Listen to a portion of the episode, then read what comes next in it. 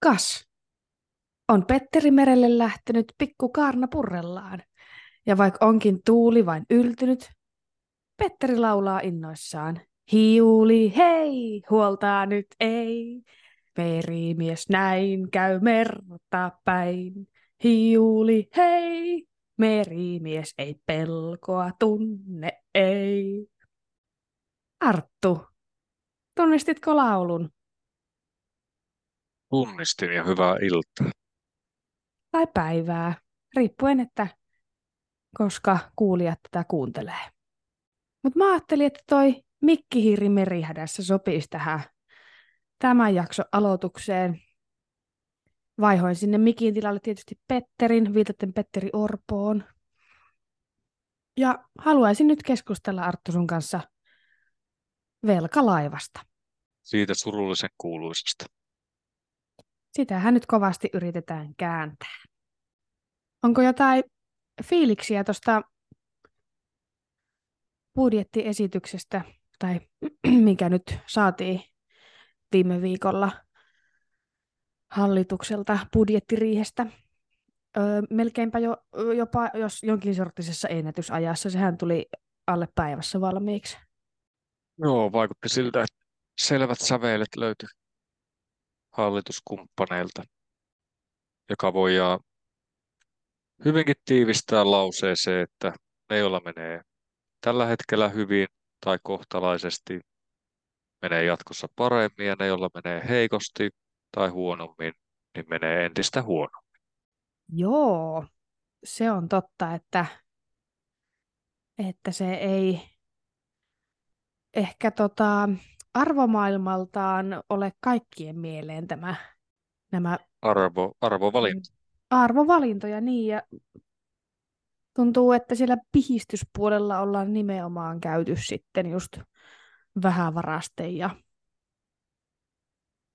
pieni palkkasten, tota, voiko sanoa kimppuun, mutta sieltä sitä nyt kovasti tunnutaan niitä menoja karsivan.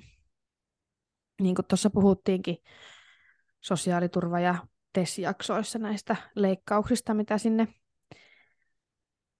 sinne puolelle on tulossa. Tai kuten he sanovat, niin uudistuksia. Joo. Uudistuksia semmoiseen yhteiskuntaan, että kaikki vaan voi mennä töihin ja tienata. Kustantaa oma elämisensä. Jotkut varmasti pystyy menemään töihin, jotkut varmasti pystyy muuttamaan halvempaan asuntoon, jotkut varmasti voi sumplia töitään niin, että pystyy, pystyy vaikka saamaan vähän lisätienestiä, mutta kaikki ei siihen pysty. Ja niillä tulee olemaan kyllä tosi kurjaa. Niin, vähän aikaa mietin, että miksi suurin prosenttialennus veroihin tulee näille, jotka ainakin tilastokeskuksen mukaan, niin näille, jotka tienaa 14 tonnia kuussa, kunnes luin Mika Aaltolan tilanteesta, että on asuntolainaa ja hän tienaa vain sen 12 tonnia kuussa ja on joutunut syömään hernekeittoa. Ja vielä purkkihernekeittoa, että se ei ole itse tehty liotetuista herneistä. Kyllä on. Mikalla on I nyt... Feel, I feel you, man. Kyllä. Mutta mitä sä tarttu mieltä, kun oli tämä hallituksen tiedotustilaisuus tästä budjettiriihestä ja siellä sitten Petteri vakavalla ilmeellä kertoi siitä, että kuinka se vakavuus näkyy kaikkien ministerien kasvoilla ja on tehty kipeitä päätöksiä ja edessä on vakavat haasteet. Niin onko Petteri uskottava? Joo, samalla lailla uskottava kuin Maria Nordini lääkehoitoihin näin. sä, sä tuommoisesta kaivoit sieltä jostain mielensyöväreistä. Niin, kyllähän tota, sanotaan, että politiikan vasemmalta laidalta on jo sitten otettu vähän kantaa siitä, että kuinka tämä velkalaiva tai suomilaiva niin on vuotava ja uppoava ja kuinka siellä alakansilla olevat ihmiset niin nehän nyt kärsii ensimmäisenä, jos laivassa on reikä, niin kyllähän se vesi puskee sinne alakansille ensimmäisenä. Kuulostaa pahaenteisesti siltä, mitä Stephen Eloppi sanoo Nokian johtoon tullessaan öljylauttaan tulessa. Sitten pikku siivous ja puhelinten myynti jenkkiläisille ja sitten pikku exitti siitä. Noin vaan. Niin, saa nähdä, että paljon nyt keksitään myyä sitten tuottavaa valtioomaisuutta. Niin ei ole Sipilääkään näkynyt ihan hirveästi enää sitten sen jälkeen, kun myi, myi hieman tuota Suomen omaisuutta. Saihan hän niin kuin taittumaan toki se velkakäyrän, mutta tota, millä hinnalla? Niin, jos sä korjaa sitä kroonista velkaantumista, niin ei nuo pienet, pienet valonpilkahukset ei tosiaan auta. Ne on vaan ongelmien siirtämistä tulevaisuuteen. Kyllä. Mutta Koska jos se velkaantuminen jatkuu ja sitten ei ole enää mitään myytävää, niin mitä sitten myytyy? Koko valtio. Se on yksi vaihtoehto. Tarttu, kun sä oot kiinnostunut tota, filosofiasta jonkin verran, eikö vaan? Hädin tuskin. Joo. Tiedätkö, mitä Platonin valtion kuudennessa kirjassa sanotaan valtiolaivasta? Odotetaan nyt jotain, että kuinka valitaan kapteenit sinne. Ja...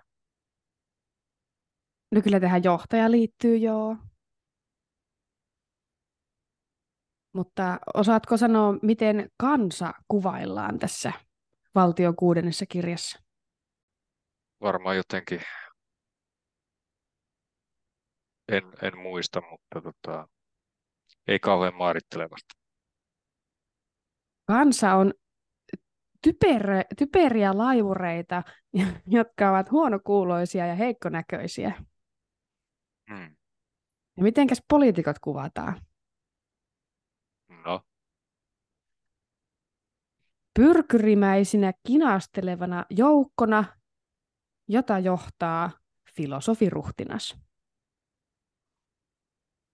Niin onko Petteri Orpo nyt filosofiruhtinas?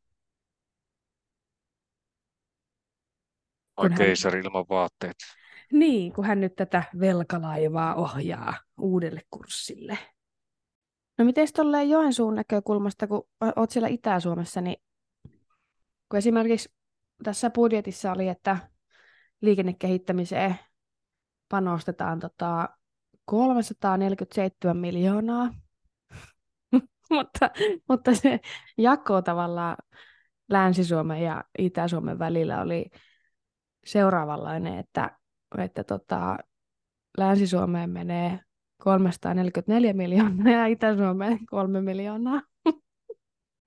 Niin no, kyllähän sitä vähän tuossa miettii, kun katsoo, että ketkä isot kaupungit alkoi keskustella keskenään ja minkä unionin ne muodostikaan.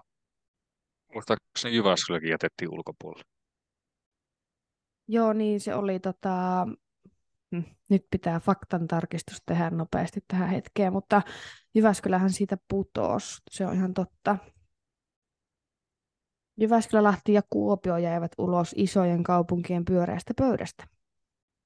Niin, harvoin se hyvää lupaa,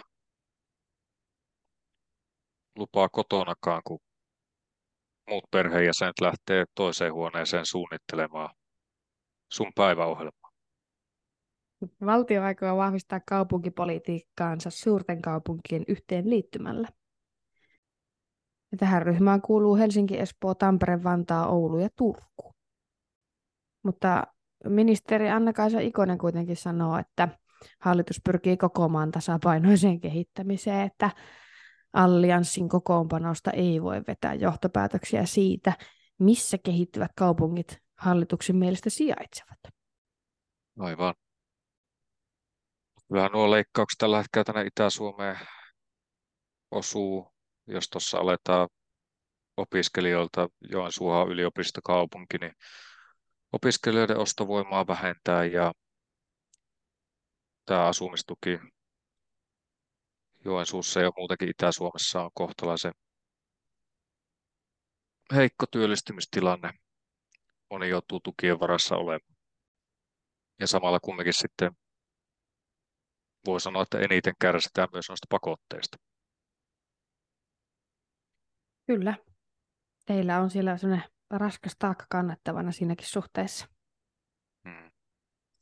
Tuulimyllyjä ei voi laittaa, kun joko lepaakot räjähtää tai sitten tutkat ei pyöri. Mm. Ydinvoimaa ei voi suunnitella, koska ollaan lähellä rajaa. Turvetta ei voi käyttää enää.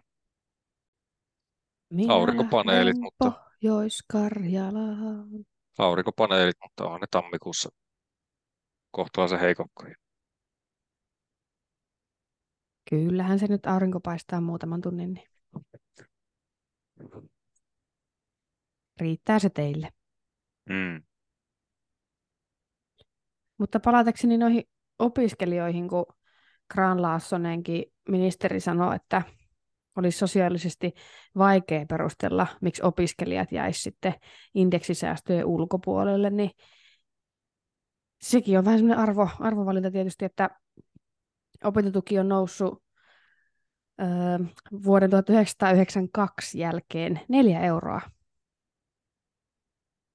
Velkataakka on kaksinkertaistunut edellisen kuuden vuoden aikana, eli kun näitä indeksijäädytyksiä on tehty, niin opiskelijoiden on ollut pakko ottaa opintolainaa enemmän. Ja sehän näkyy kyllä myös suhteessa tuohon opiskelijoiden mielenterveyteen vaikka ja jaksamiseen. Onhan se tota, kuitenkin opiskelijat on pienituloisia ja sieltä semmoinen pahimmillaan 100 euroa kuussa lähtee nyt sitten pois, niin on se ikä, silleen ikävää.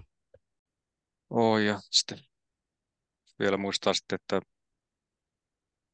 tietyt ihmisryhmät, niin opiskelijoilla yleensä vielä kumminkin on se työura eessä ja keskimäärin terveempiä, kun mennään tuohon päälle 50. Niin uudelleen kouluttautuminen ja missä kunnossa on sitten työuran jälkeen, niin Joo, Mut, ja sitten tota, kun tämän, saattaa monet vielä, monet vielä ahdinkoon, mutta kyllä, kai se hautakivi on halvempi kuin, ja sitten tuo, ihmisten, ihmisten hyvinvoinnista kiinni pitäminen. niin, joo, ja sitten tuo Anna-Maja Henrikssonkin sanoi siinä tiedotustilaisuudessa, että kesäyliopistojen rahoitusta, jotenkin, mä en muista sana tarkkaan, miten se meni, mutta hän käytti jotenkin ilmaisua, että sitä parannetaan miljoonalla eurolla suhteessa valtiovarainministeriön antamaan budjettiesitykseen. Ja Tuo on ihan yhtä naurettavaa kuin tuo säästö, kahden miljoonan säästö jostain hallitukseen, oliko se eduskunnan hallinnosta vai mistä, mutta sitten ei kerrota, että niin kuin kasvua tapahtuu kumminkin kahdeksan miljoonan verran. Niin, ja sitten kun se kesäyliopistoihinkin liittyvä juttu oli se, että sieltä piti leikata alun perin kaksi miljoonaa, niin sitten sieltä leikataankin vain miljoona. Että se on vähän miten sen kääntää. Sen Niin, se asian. on, se on sama kuin puoliso tulee vaatekaupasta ja kertoo säästäneensä. Ja mä kysyn, että miten sä oot säästänyt? No nämä oli vain puoleen hintaa. Joo, Jokainen varmaan tietää tunteen. ja sitten kun viittasin tuossa siihen, että opiskelijoiden velkaantuminen näkyy sit mielenterveysongelmissa ja sun muussa, niin, niin suurin piirtein 11 miljardiahan on vuosittain kustannukset tuossa mielenterveysongelmien hoidossa, että tietysti myös se,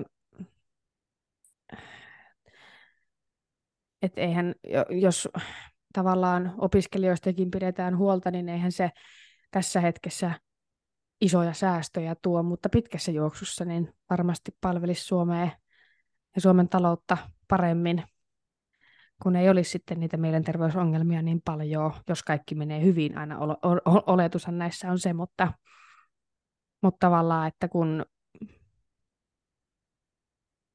velkaantumisen kierrekin voi olla aika raju monella sitten. Voi, ja sitten kun tarpeeksi velkaa on, niin niin tota, vaikea lyhentää. Kyllä. Opintolainakaan, vaikka saahan siitä jonkinlaisen hyvityksen, mutta esim. korkojen nousu, niin varmasti osuu moneen. Ja sitten jos näistä arvovalinnoista vielä sanoo sen verran, että esimerkiksi just bensavero, siihen tulee alennus ja sen hintalappu on 156 miljoonaa. Ja samalla rahalla olisi saanut esimerkiksi 100 euron korotuksen tähän opintukeen. Se olisi maksanut 125 miljoonaa valtiolle. Ja siihen olisi vielä voinut päälle pitää sen öö, lastensuojelun jälkihuollon ikärajan 25. Ja se maksaa valtiolle 24 miljoonaa, eli tuolla pensaveron hinnalla me olisi saatu opiskelijoille korotus opintotukea ja piettyä lastensuojelun jälkihuollon ikäraja kahdessa viiessä, että nämä on näitä arvovalintoja. Mä en muutenkaan ymmärrä, että miksi, miksi verotusta pitää vähentää tuotteesta, mitä me ei itse pystytä tuottamaan. Niin, tai säätelemään sen hintaa. Eikö se jotenkin ole niin, että eihän se eihän yksi Suomen hallitus voi vaikuttaa siihen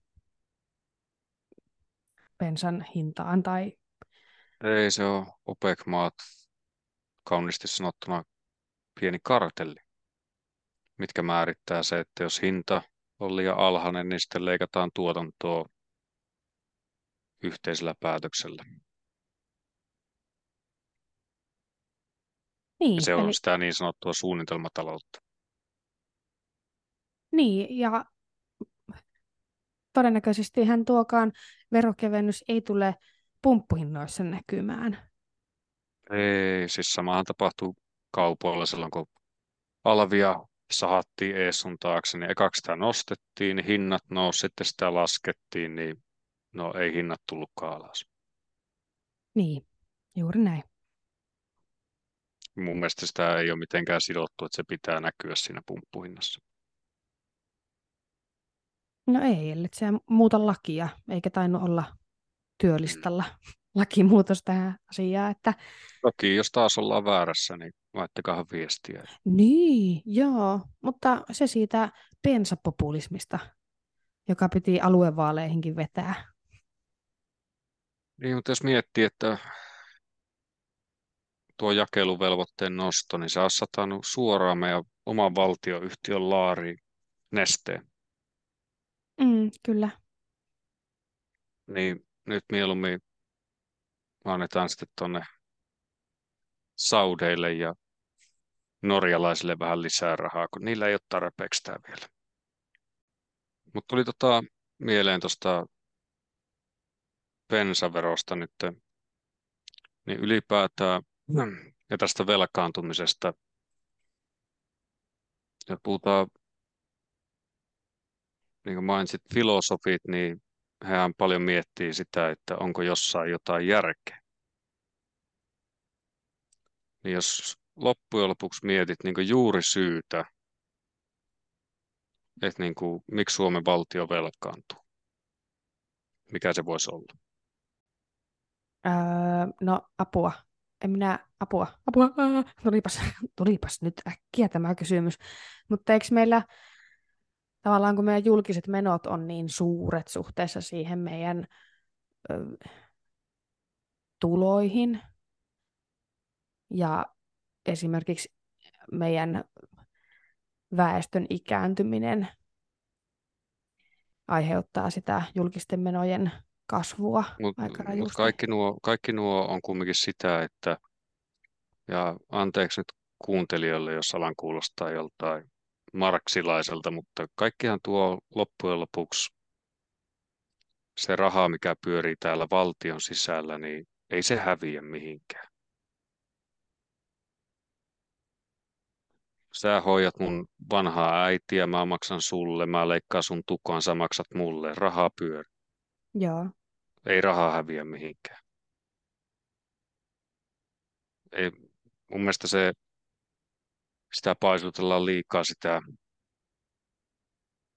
julkisen rahamäärää. Siis jos juuri syytä kahtoo, niin meiltä poistuu rahaa Suomesta enemmän kuin tänne tulee. Joo, Silloinhan ilmapallo ei pysy täynnä, jos sinne ilmaa tulee vähemmän kuin sieltä poistuu, eikö niin? kyllä. No niin. Niin just tämmöiset, että millä niin kuin tämä bensaveron alentaminen, eli kun me tuodaan nyt öljyä, mikä tota, tuotetaan jossain muualla, ja annetaan rahaa sitä vastineeksi, niin rahaa poistuu Suomesta, pois kierrosta. Ja tämä on monille vaikea käsittää, että kun antaa vaikka näitä esimerkkejä tähän työllisyyteen, että siinä ei välttämättä ole järkeä, jos me keksitään täällä meidän sisällä niitä työpaikkoja kaikille, niin kuin, kun ei sitä rahaa ole. Tai sitten se pitää verottaa, jotta se saadaan uudelleen jakoon. Eli tällä hetkellä mun mielestä niin kuin, tämä nykyinenkään hallitus ei puutu siihen juurisyyyn, että meiltä poistuu rahaa valtiolta enemmän kuin tänne tulee. Siinä Ruotsihan teki fiksun tempu, että tuliko nyt, että jokaisen yli 10 euron tuotteen tai arvoinen tuote, niin pitää tulla. Joo. Nipahtiko 70 prosenttia halpa roskan tuonti. Aivan. Kiinasta ja Asioita, mitä ihmiset, asioita, Mm. mitä ihmiset tarvii. Niin. Ei tarvii kumminkaan niin kuin päivittäiseen elämäänsä, niin meidän pitäisi nimenomaan pyrkiä niin kuin just tähän, että unohdettaisiin vähän, että mitä täällä sisällä tapahtuu, kun mietitään, että mi- mitä se raha on, mistä se tulee, miten se käyttäytyy, miksi se poistuu. Siitä täytyy nostaa hattua jopa hallitukselle, että parista miljoonaa tulee lisää niin kuin näihin tutki, mikä tämä tutkimus- ja innovointipuolelle. Joo, panostuksia sinne tutkimus ja koulutus, oliko se, ei koulutus, kun faktan tarkistus. Kehitys, kehitystyö. Kehitys, joo, kyllä. Tutkimus ja kehitystyö. Niin, niin tota, mutta siinä, siinä sitten ongelma, että jokainen tietää, että niitäkin rahoja saattaa hassata vähän miten saa. Että siinä se valvonta. Valvonta myös nousee niin kuin, ylipäätään niin kuin, tärkeäseen rooliin. Kyllä. Kuten kävi esimerkiksi, kaikki muistaa Nokian, sai paljon tätä kehittämisrahaa, mutta me suomalaiset ollaan vähän, me kärsitään tämmöisestä muumilaakso-syndroomasta niin sanotusti, että jos jokin toimii, niin ei meidän tarvitse keksiä enää mitään muuta. Niin, Ja me, ja me tykätään siitä, että asiat pysyy ennallaan. kyllä. Se on muuten ihan totta. Ja kaikki tietää, miten Nokialle kävi sitten kilpailussa, kun tulee uusi innovatiivinen yritys, joka vielä rakentaa kokonaisen ekosysteemin yhden laitteen ympärille. Onneksi Nokialla on tietenkin vielä patentit, mutta, mutta vaihtanut täysin alaa niin kuin niistä huippuvuosista käytännössä. Ja mä uskon, että sen takia niin kuin moni varmasti tulee vielä pettymään, että niin kuin maahanmuutosta leikkaaminen ja hallinnosta leikkaaminen, niin ei tulekaan sitä 20 miljardia. Ne meni jo hävittäjiin. Ei se, ei se rahan määrä lisäänny. Vaikka me laitetaan yksi sosiaalityöntekijä työttömyyskortistoon, niin se raha ei lisää. Mm. Mäkin olen tässä nyt yrittänyt vähän opiskella tätä, miten tämä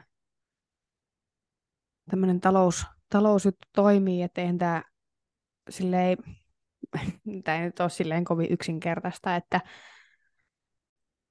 Mä, mä en edes usko tavalla. mihinkään talous, taloustieteeseen, koska tästä voi väitellä sitten parempi tietävästen kanssa, mutta sillä on varmaan ihan syynä, että se on Nobelin palkintojen ja kotilaisuudessa niin sanottu kunniamaininta.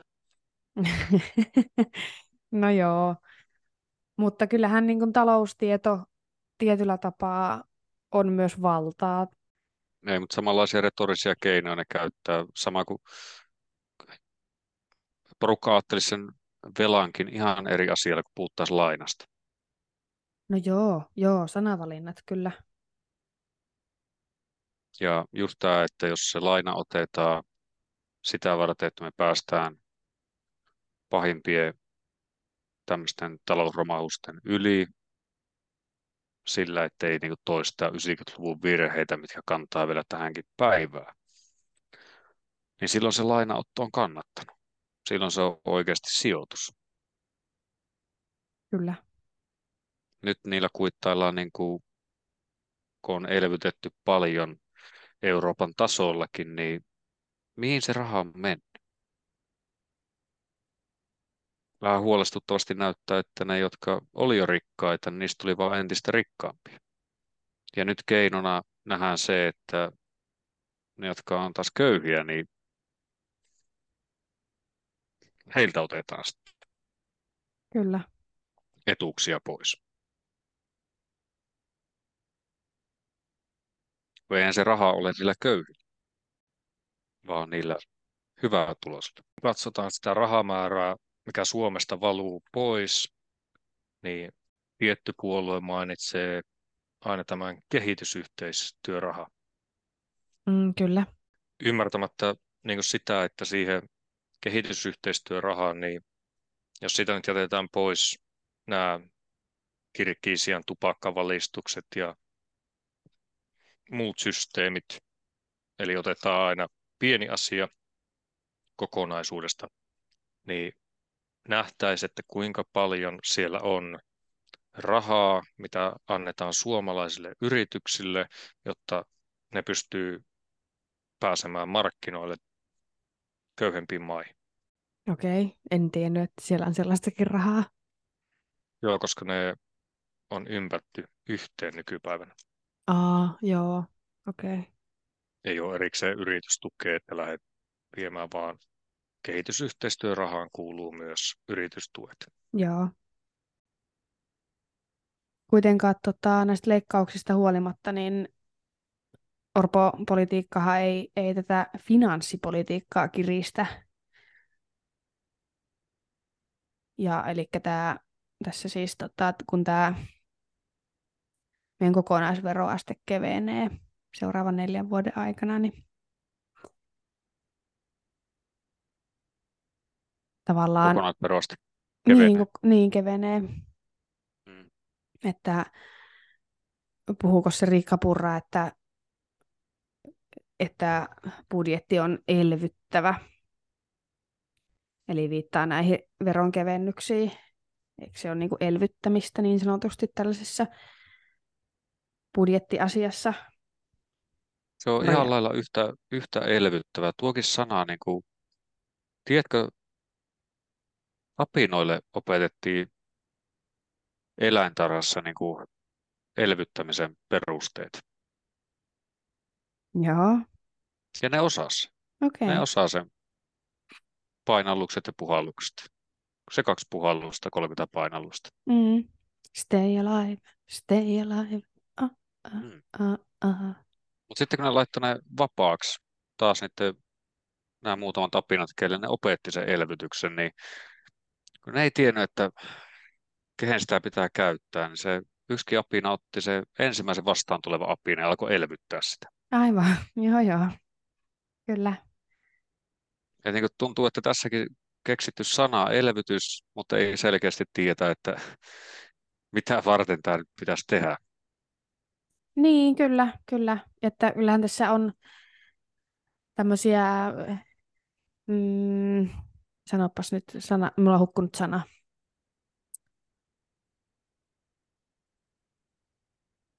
Koomisia piirteitä. Meillä sanoo arvioita, tämmöinenkin sana voi hukkua päästä. Arvioita siitä, että, että tämä kuripolitiikka niin kasvattaa eriarvoisuutta ja lisää köyhyyttä.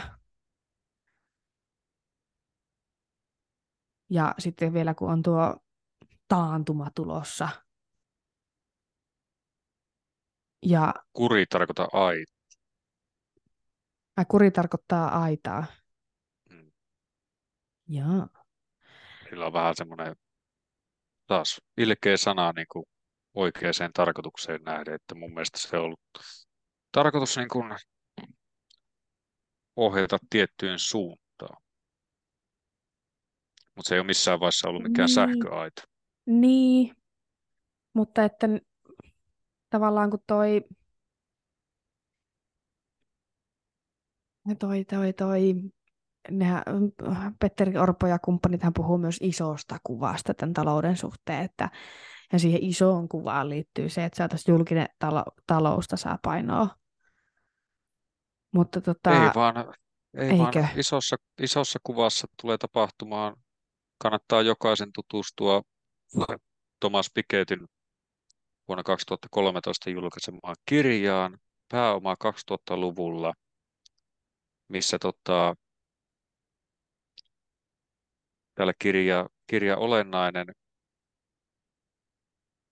pointti on tämä epäyhtälö. R on suurempi kuin G. Ja R tarkoittaa pääoman tuottoaste, eli sen keskimääräistä vuosituottoa. Muuttuja G puolestaan merkitsee talouskasvua, eli tulo- ja tuo- tuotannon vuotuista lisäystä. Niin nyt alkaa näyttää siltä, että pelkkä pääoma tuotto ylittää normaalin talouskasvun. Eli se kiihyttää tätä prosessia, missä ne, joilla on jo omaisuutta, niin heille vaan kasantuu enemmän ja enemmän. Raha tulee rahan luokse. No niin, eli, eli eriarvoisuus kasvaa. Kyllä. Mm. Ja kun katsoo vähän historiaa taaksepäin, niin aika lailla pienemmät tuloerot oli 80-luvulla ja mitä empiirisesti kuuluu ihmisiltä, niin aina muistellaan sitä kultaista 80-lukua. En osaa sanoa, onko siinä mitään yhtäläisyysviivoja siinä, että tuloerot oli maltillisempia. Mutta ehkä se sai porukan niin kuin enemmän kuulumaan yhteen. Niin, kyllä, kyllä. Ja sitten kun öö, tässä tietysti itsekin laitan asioita vähän vastakkain ja se on semmoista muutenkin tuo on välillä vähän vastakkainasettelua vasemmisto ja oikeiston kanssa, niin eihän niin kuin, siitä ei varmastikaan ole epäselvyyttä, etteikö kaikkien mielestä julkista taloutta pitäisi tasapainottaa, mutta tavallaan ne keinot, että millä se tehdään, niin sehän tässä eroaa, eroaa että vasemmistolaisessa ajatuksessa niin yritetään ehkä vähän niin pienentää niitä tuloeroja ja eriarvoisuutta, ja sitten taas just tämä oikeistolainen, ainakin nyt Petteri Orpon ajama politiikka, niin näyttäisi siltä, että eriarvoisuus tulee kasvamaan. Tuokin, niin tuo on taas sitä, että sisällä koetaan jotain kikkaa. Eihän tuo ratkaise sitä juurisyytä, että täältä poistuu enemmän rahaa kuin tänne tulee. Niin, ei, joo, ei, ei ratkaise. Ei ratkaise. Tämän takia mulla on aina joskus tämmöinen vitsi jäänyt vaan päähän. että Tiedätkö, mitkä on kaksi maailman ohuinta kirjaa? No, kerro. Ruotsalaiset sotasankarit ja vasemmiston säästövinkit. No niin. Ruotsalaiset sotasankarit. Niitä ei muuten paljon. Ei niitä paljon taida olla. Tiedätkö yhtä? No mikä se oli se, vai onko se suomalainen? Itse kun ei tiedä. Näin ne lapset laittaa aivot ihan mössöksi, ei tule enää mitään nimiä eikä asioita mieleen. Muistan vaan, että koulussa luettiin sitä kirjaa, mutta se on kyllä ihan varmasti joku suomalainen. Ootan nyt. Se on Runebergin runo. Vänrikki Stoolin tarinat. En se... Voiko sitä pitää... No voin sitä ehkä ruotsalaisena pitää. Faktan tarkistus on mulla menossa tässä. Sä et ole ihan samanlainen duunari kuin mä, että mä tiedän, että Sandels. Ah, joo, eikä tämä juo olutta. Mulla on aina silloin tällöin jääkaapissa muistutus. Jos Ja meinaa sit- unohtaa. Ja sitten kun tässä tätä faktaa niin tarkistelen, niin tämähän on siis tarina. Eihän tämä... Eikö se ole se kirjan nimi? Niin, joo, joo, tarinat. joo. Vähän Stoolin tarina, että mikä se ruotsalainen sotaa sankari Haloo, Rantanen, se on tarina. Si- siinä meni se mun vastaus nyt tähän. Ja Sandelsin muista. Et tällä, tällä, tällä pohjalla tähän nyt lähdetään sitten ratkoa tätä Suomen velkaantumisen taittamista. Että ottakaa vaan kaikki finanssi- ja pankkiyritykset yhteyttä meikäläiseen. No onko Arttu, onko, onko meillä mitään, mitään tota, säästövinkkejä nyt tähän heittää, jos Petteri, vaikka, Petteri Orpo vaikka kuuntelisi tätä jostain syystä? En mä tiedä, mutta jos joku vähän fiksumpi kuuntelee, niin vielä tuohon, että Petteri miten, Orpo. tai kumpikaan meistä, niin tota, Aa. otetaan joku Compton niin alueena. Eikö se ole sillä Anaheimin lähellä? Niin, ei, tota- niin, niin, siis menit Yhdysvaltoihin. Meniin. Mutta mä annan tämmöisen esimerkin, kato, että tota, jos nuoriso, jos ne sattuisi kuuntelemaan tätä, niin ymmärtäisi, että jos kuvittelet, että sulla on ketto, ja siellä yksi alkaa tekee musiikkia, räppäämään, ja se myy niitä levyjä toisille. Ja siitä tulee miljonääri. Hän ei vielä myy Comptonin ulkopuolelle niitä levyjä, mutta myy siinä lähipiirissä. Ei nyt ihan miljonääri vielä, mutta kumminkin, että vaikka sata tonnia tienaa, niin kasvoko sen keton omaisuus vai siirtykö ne rahat toisilta ihmisiltä vaan sille yhdelle? No siirty. Niin, mutta se keto-omaisuus ei kasva. Vasta sitten, kun hän lähtee vaikka sijoittaa tai myy niitä levyjä ulkopuolelle ja sitä kautta tulee rahaa, niin sitten se alueen varallisuus kasvaa. Joo. Kyllä. Saan ajatuksesta kiinni ja ymmärrän. No niin, nyt ajattelet, että Suomi on ketto. Kyllä. Niin. Niin totta, sama homma. Mm. Jos sulla on tavaratalokauppa, joku kärkkäinen tai joku, niin mitä sä ostat paskaa ulkomailta ja myyt sitä suomalaisille, niin miten Suomen varallisuus nousi? Ei mitenkään. Ei mitenkään. Niin. Hänestä saattoi tulla hyvin toimeen tuleva, mutta se rahamäärä on ihan sama. Mutta eihän nuo, nyt nuo leikkauksetkaan kovin autuaksi nä, nä, nähtävästi tee. Tuota va, va, kauhean äänkytys alkoi yhtäkkiä, kun rupesin Ei miettimään tietenkään kettoa. tee, kun se ei, ei, se, se ei tuo lisää rahaa tänne Suomeen ne leikkaukset. Se on Niin. niin kuin jotenkin, välillä mä kahtelen TVtä ja kahtelen näiden puheita ja ne sanoo niin kuin varmasti niin kuin pyyteettömästi, että, että niin kuin emme tajunneet, että kun leikkaamme ihmisiltä, niin saamme vähemmän verotuloja. Mitä helvettiä ne luuli? ne kai ajatteli, että Kai nyt jumalauta Niin. ostovoima vähenee, jos sulla on vähemmän rahaa Mm, käytössä. niin, kyllä, Ja juuri sitä näin. kautta, kun raha, rahan kierto hiipuu, niin vähemmän verotuloja tulee valtiolle. Mm, kyllä. Ja sitten tavallaan myöskin, eikö tuohon voi vetää sellaisen jo, niin kun, mä vedän näitä aasinsiltoja aina mielelläni, mutta tämä on nyt semmoinen pieni aasinsilta vain. Niin tota, että jos ostovoima vähenee, ihmiset ei voi ostaa vaikka yrityksiltä palveluita tai tuotteita, ja kun olisi tarkoitus saada yrityksille enemmän työntekijöitä näillä työllisyystoimilla, niin eihän ty- yritykset voi sitä myöten myöskään palkata, jos ei heillä toi myynti kasva. Tavallaan, että eikö silloin aina YT tuu yrityksiin, jos, jos tota, ei tota, tuotteet myy. Noinhan sitä voisi kuvitella. No mä rupesin nyt kuvittelemaan, että mun aasini kanssa tälleen.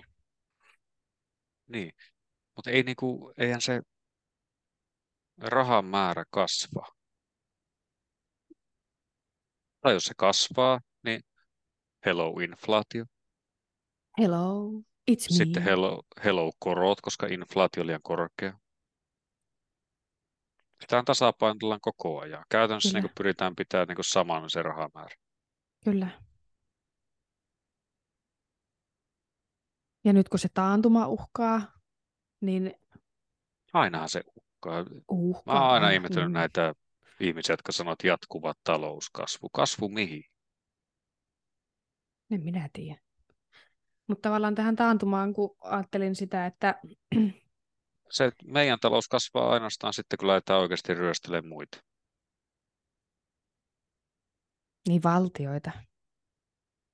Niin, siis jos ajattelette Euroopan kokonaisuudessa, niin, niin tota, kolonialismihan se on tuonut sitten sen, että niin kuin sen talouskasvu mm, kyllä. teollistumisen jälkeen. Me palataan tuohon kohta. Joo, ei mennä, Mutta... ehkä, ei mennä ehkä kolonialismiin. kun mä ajattelin, että lähdetään sitten miettimään, että mikä valtio me lähdetään ryöstämään, mutta tota... Norja. Norja. mutta tota, tuohon taantumaan liittyen ja siihen ostovoimaan, että tavallaan eikö... Mm,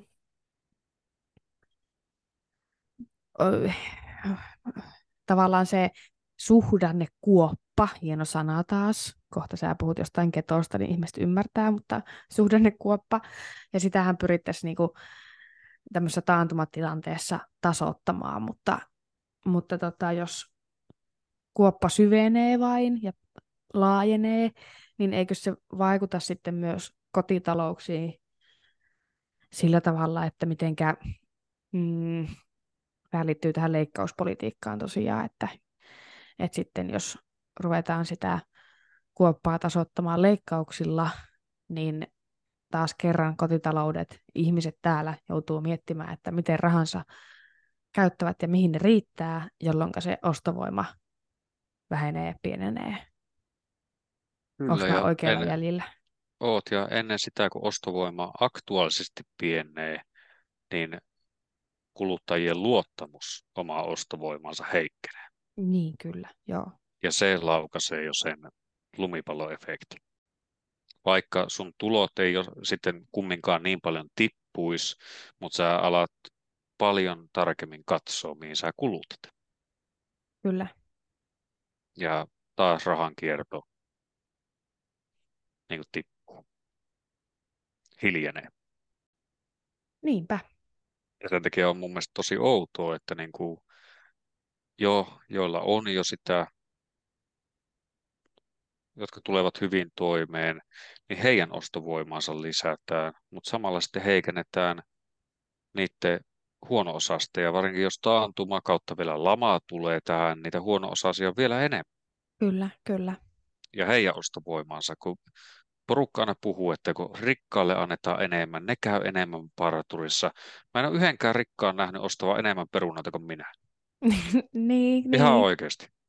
Mä oon niin. kyllä rikkaan nähnyt sitten lähtevää etelään. Kyllä, kyllä. Käyttämään ne rahansa ja ne on taas pois Suomesta. Tai sijoittaa ne jonnekin. Ja häviää ne vielä. Mm. Se pitäisi poistaa se, että mikä sijoitustappiota ei saa vähentää verotuksessa. Totta. Se opettaa niin kuin pelkästään häviä. Eihän jumalauta, niin jos sä pelikoneeseen häviät, niin eihän et sä me valtiolta itkeä takaisin. Raha-automaattiyhdistykselle, että anna minun rahani takaisin. Vai liittyykö se jo vuosia sitten tuohon veikkaukseen, mutta kuitenkin. Any case. Toki niistä ei makseta verojakaan niistä mm. reinpelivoitoista, mutta tämä, että pitää oikeasti alkaa syynätä, että mihin sitä, miksi se raha poistuu täältä Suomesta. Mm, kyllä. Ei ne osta niitä päivittäistavarakauppoja, mitkä pitää niin oikeasti tämän talouden pyörimistä tässä. Ne saattaa ostaa luksusauto, no mistä se luksusauto tulee, ei se välttämättä tule Suomesta. Mm, joo, ei. Hmm. Tai ne lähtee etelään, mm, kyllä. all inclusive hotelliin, taas rahaa jää sinne. Mm. No, tähän ei haluta puuttua, koska tämä on sitten, että mennään niin kuin voittajien varpaille. Kukaan ei voi rajoittaa, että minä en voi etelään matkustaa. No kyllä voidaan kohta. Tehdään Kun muurit aletaan, oikein, kun aletaan kääntää sitä velkalaivaa, niin se lähtee siitä, että me katsotaan, että mistä tämä vuotaa. Meidän laivassa. Meidän laivassa. Joo, no niin. Ei, ei tästä tarvitse tehdä niin vaikeaa. No ei niin. Esimerkiksi Schengen-alueella kun ollaan ja EU-ssa vapaa työn liikkuvuus, tänne otetaan vaikka virolaisia hommia, ne tekee hommansa, menee Viroon tuhlaa. Viron talous kasvaa. Suomen, Suomen talous ei. Mm. Sen takia mä en ymmärrä, että miksi niin kuin maahanmuuttajia tässä kritisoidaan tästä talousahdingosta, kun he on täällä. He saa jonkun minimaalisen vastaanottorahan, mutta he käyttää sen rahan täällä. Se tulee 99 prosenttisesti takaisin se raha. Niin, aivan. Ja niin kauan kun se raha pyörii täällä Suomessa, niin siitä ei, se ei ole se suuri ongelma. Mm. Vaan suuri ongelma on se, että miksi se poistuu Suomesta. Ja miksei sitä tule tänne lisää niin sijoituksia ja miksei, miksi, siis suomalaisilta olisi pitänyt kieltää pörssi, kun ei me ymmärretä pörssiä. Sitäkään me ei ymmärrä. No ei todellakaan. Kuinka paljon sitä käydään siinä koulussa läpi? No ei yhtään. Niin. Kuinka paljon käydään Sveitsissä? No varmaan jo esikoulusta lähtien. Nehän lätkäsee sulle suoraan ne osakekäyrät heti kun sä synnytin naamaan. Synnytyslaitoksella. Tässä on nämä No, suurin osakekäyrät. Suurin piirtein. Siis se, Mm. että niillä on, Kekkosen sanoa, kun meillä malttia vaurastua. Meidän pitää alkaa opiskelemaan, että miten tämä maailma pyörii. Sen takia mua aina kauhistuttaa, että kun ollaan val, valtio jotain monopolejakin viemässä pörssiin tai jotain muuta, kun ei me osata sitä peliä. Niin, aivan. Se on ihan niin kuin kusisit pakkasella niin kuin tota housuus. Sitten Hetken lämmittää. Niin. Mm. No otetaan vaikka Fortumi. Miksi, miksi se Caruna-verkko myytiin? Eikö anteeksi, miksi se verk- sähköverkko myytiin Caruna? No kai sillä yritettiin saada rahaa Suomeen. Niin miksi? Eikö se mukaan tuota? Ei meidän kannata lähteä tuonne pelleilemään noiden... Ennen kuin me ollaan valmistauduttu, ne on, ne on isoja kaloja. Ja viimeinen niitti olisi nyt myyä niitä tässä huonossa suhdanteessa. Mutta se ei yhtään yllättäisi mua. Että nyt myydään, kun niistä saa huonomman mahdollisimman, mahdollisimman hinnan. Ei me osata. Pois pörssistä. Niin, ja kaikki tuommoiset kuvitelmat, että sinne pitäisi viedä jotain, mitkä liittyy niin kuin perustarpeisiin, niin kuin energia, vesi, asunnot, ruoka ja terveys, koulutus. Ei, ei missään nimessä. Meidän luonnonvarat. Niinpä. Se on juurikin näin. Siis mulle se on ihan, ihan yksi sama, sama, että jos joku keksii hyvää suklaapatukea ja vie sen pörssiin, niin se on mulle ihan yksi sama. Niin. Ihmiset voi syödä muutakin kuin suklaapatukoita. Mutta rakennetaanko aasinsilta tuosta terveydestä soteen? Joo. Se pitää se yksityinen työterveys purkaa, palauttaa takaisin julkisen hallinnon alle, Mm. lääkäreille niitä koulutuspaikkoja ylös ja viiden vuoden velvollisuus toimia julkisella puolella töissä. Kyllä. Ja mihin, mihin me tarvitaan? Jos miettii siis, aina kun puhutaan, että ei kannata miettiä hirveän utopiaa, mutta onko meillä semmoisia virkatoimijoita, jotka on valtiolla tai kunnalla hommissa? Ei ole yksityistä tarjontaa siihen kilpailuun. Eli mun mielestä sekin, mitä vasemmalla pitäisi enemmän keskittyä, niin on keskittyä näihin meidän ydinjuttuihin. Otetaan vaikka tämä terveys. Miksei, mik, miksi terveyspuolella on yksityisiä? En minä tiedä, miksi niitä on. Onko se... Hm. Meidän joku on halunnut laittaa lääkäriaseman pystyyn joskus. Yksityisen. Niin, mutta mitä se, mitä se hyödyttää meitä kansantaloudellisesti? Ei se varmaan kansantaloudellisesti hyödytä. Kun mietin, että miksei meillä ole sitten yksityistä armeijaa, yksityistä poliisia, yksityistä palo, niin pelastuslaitosta. Niin. Jos se niin loisi niin lisää kansantaloutta. Niin, aivan joo joo. No niin, mm, pääsin samaan kelkkaan. Niin. niin. Minun utopia olisi se, että niin kuin he olisivat niin valtion palkkalistoilla. Tai kunnan. Mm. Tai mitä hyvinvointialueetta. Niin, kyllä. Ei, ei tarvita mitään yksityisiä. Siellä on priollista, minkä mukaan niin tehdään kiireellisyyden mukaan niitä Joo, kyllä. Ja sitten kyllähän tota, no nythän... Totta kai palkat, palkat pitää olla kunnossa. Totta kai lääkärille palkat pitää olla kunnossa. En mä sitä sano. Niin. Tämä on ihan naurettavaa nämä nykyiset. Kyllä, kyllä.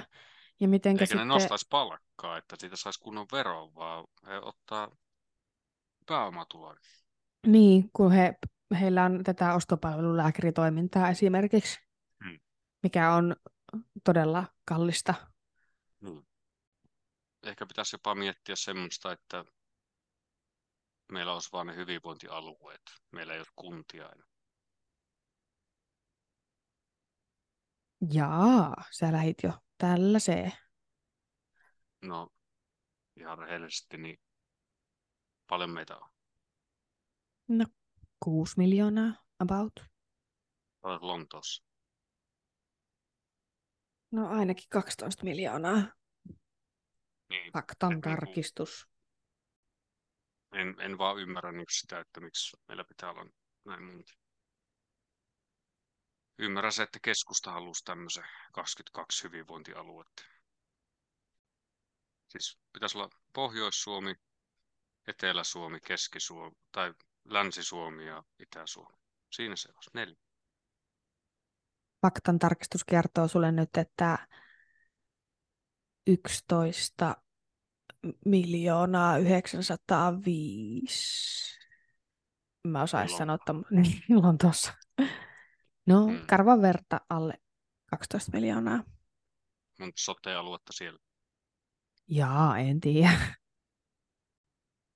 Sen mä vaan käsitän, että sitten nämä hankkijat hommaa eri potilastietojärjestelmät ja Mm, niin, kyllä, kyllä. Y- yksi riittää.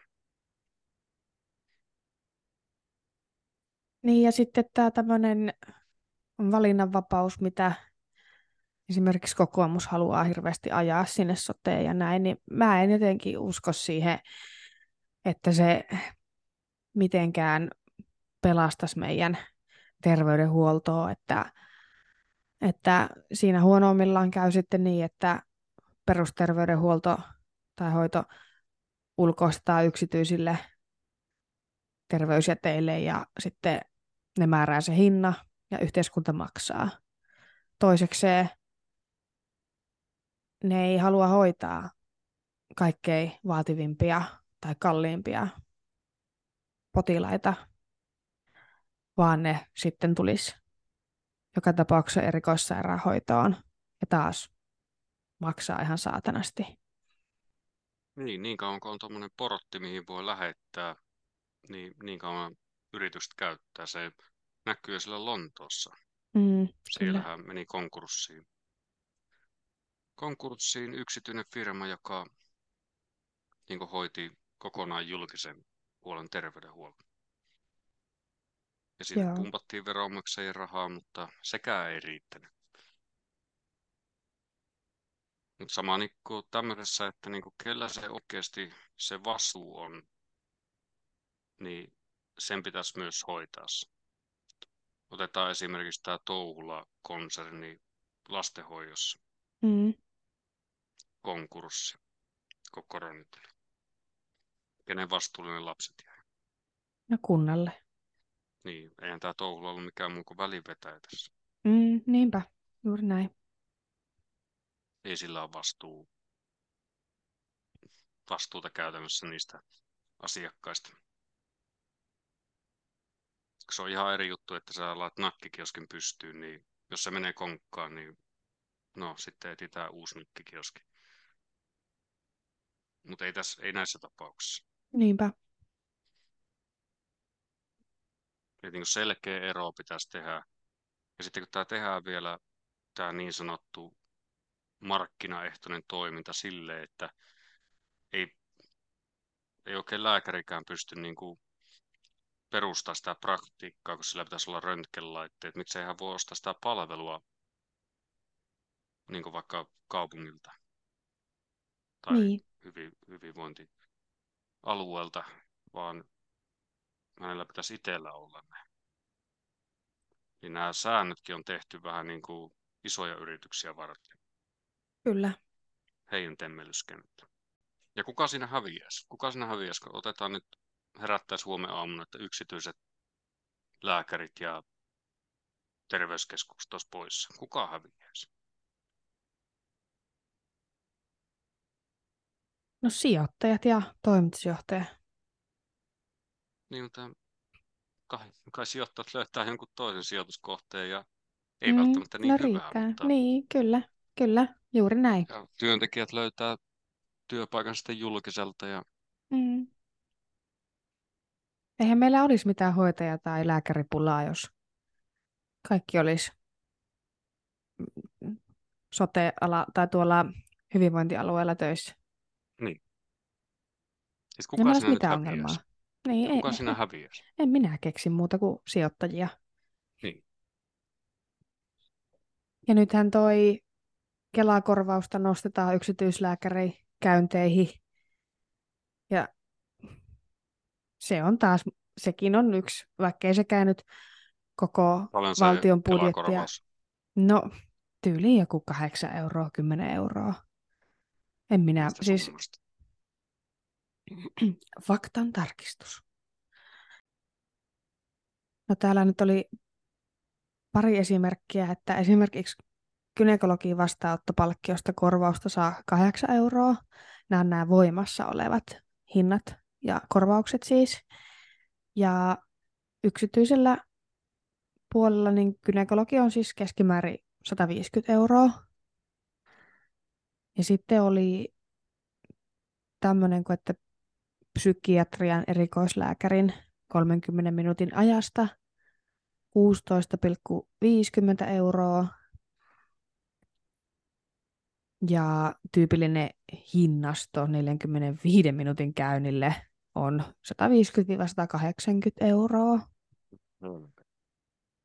Että tuommoinen 8 euroa, 16,5 euroa on se Kelakorvaus, ja jos tuohon nyt sitten vähän korotuksia tulee, niin kun mä en usko, että se on kymppejä se Kela-korvauksen nosto, niin edelleenkään, edelleen niin ei pienituloisilla, keskituloisilla ole varaa mennä sinne yksityisille. Et mikä, mikä hyöty nyt tuosta taas on? Ei mitään, ei tuo, ei tuo köyhää auta. Ei se köyhää auta nimenomaan. Ja menisikö se, kenellä on varaa, joka tapauksessa sinne yksityiselle saiset on kahdeksan Menis. euroa. Mm. Menis. Juurikin näin. Niin, eikö se Riikka Purrakin sanonut jotain, että Näyttää se empatia ei kuulu. ole, niin, empatiakyvyttömällekin vaikuttaa oleva, vai mikä fiskaali konservatiivi. konservatiivi, niin ei ne leikkaukset niin, niin helppoja olekaan. Tiedätkö Arttu, mitä tämä tarkoittaa? No. Tämä, fi, tämä fiskaalikonservatiivi. On kuullut sana. Olet kuullut. Ups. Mä en ollut kyllä kuullut ennen Riikka Purran öö, ilmituomana tätä, ennen kuin Riikka Purra ilmitoi tämän sanan. Sitten mä yritin no, ainakin, mitä olet oppinut? Mitä mä oon oppinut? Googleen, kun sen kirjoittaa, niin siitä tulee aika montakin selitystä, vähän riippuen, että kuka sitä selittää, mutta Riikka Purrahan taitaa tarkoittaa sillä sitä, että hän haluaa pienentää valtion osuutta ja lisätä yksilön omaa vastuuta liittyen hyvinvointiin ja vaurauteen ja ylipäätään pärjäämiseen. Onko mä oikealla jäljellä? Kyllä. Tuota, tiedätkö mitä yleensä sanotaan niin kuin historiasta? Historiassahan sanotaan moniakin asioita, mutta tota, haluatko tarkentaa sun kysymystä? No, se, joka tietää historia, hallitsee nykyisyyden ja määrittää tulevaisuuden. Niin, eli että historiasta pitäisi oppia jotain. Kyllä. Fiskaalikonservatismi voidaan myös laittaa niin kuin kapitalismi tietyksi alaryhmäksi, joka niin kuin korottaa markkinataloutta ja väheksyy markkinoiden kontrollia valtion toimesta tai minkään valtioiden liittouman toimesta. Eli vähemmän markkinoiden sääntely. Okay. Ja myöskin, että tulot ja menot pitää olla tasapainossa. Suomessa hyvin vähän puhutaan 1860-luvun nälkävuosista tietyistä syistä, johon tietynlainen fiskaalikonservatiivius liittyy vahvasti. Eli kun nälähätä uhkas, sato oli mennyt tilalle, niin ei suostuttu ostamaan viljaa ulkomailta velaksi. Joo. Ja nyt voi sanoa, että Jonnet ei muista eikä muista monet muutkaan, niin tota, pahimpien arvio, arvioiden mukaan Suomessa kuoli noin 200 000 suoraan nälkään tai välillisesti sitten erilaisiin tauteihin johtuen ravinnon puutteesta. No niin. Siinä pyrittiin käyttää semmoista keinoa, että ja nyt mennään pikkasen vielä taaksepäin, anteeksi, mennään Irlannin nälähätää, kun perunarutto tuhos sado noin 20 vuotta aikaisemmin. Niin siellä tuli tämmöinen käsite, kun, anteeksi nyt mun ranska kaikille, mutta laissez-faire, eli tota, kirjaimellisesti käännettynä antakaa tehdä. Eli oletettiin, että markkinat hoitaa tämän kriisin. Markkinathan hoiti sen sillä tavalla, että niin kuin ne, jotka pystyivät vielä tuottaa elintarvikkeita, niin ne ei myynytkään niitä omalle kansalle tai antanut niitä, vaan se myytiin ulkomaille, koska sieltä sai paremman hinnan. Okei. Okay.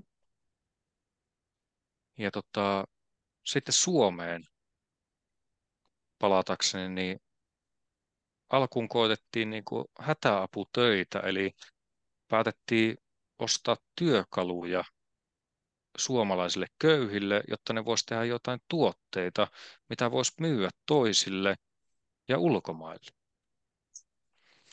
Ja sanomattakin selvää, niin kun nälkä kuolema uhkaa, niin tämmöinen kikkailu, että niin kuin annetaan ihmisille vain työkalut ja markkinat hoitaa loput, niin se viivästytti sitä avunsaantia kun keskityttiin siihen, että porukka saa vaan ne työkalunsa ja pyrittiin avaamaan jotain väyliä, että porukka saa myytyä niitä, niin samaan aikaan porukkaa tippuu nälkään. Silleen ne markkinat hoiti. Kuulostaa aika karulle kyllä, että markkinat hoitaa. Kyllä ne hoitaa pois tästä maailmasta. Niin, työ, työ vapauttaa, tässä tapauksessa vapautti elämästä. Mm, niin. Tästä köyhyydestä vielä, että jos verrataan 80-luvun Suomeen ja nykypäivään, niin meidän varallisuus per capita on kasvanut noin kaksinkertaiseksi. Niin kysymys herää, että miksi meillä leipäjonot kasvaa, miksi mielenterveysongelmat kasvaa, miksi ylipäätään köyhyys jokaisella mittarilla kasvaa.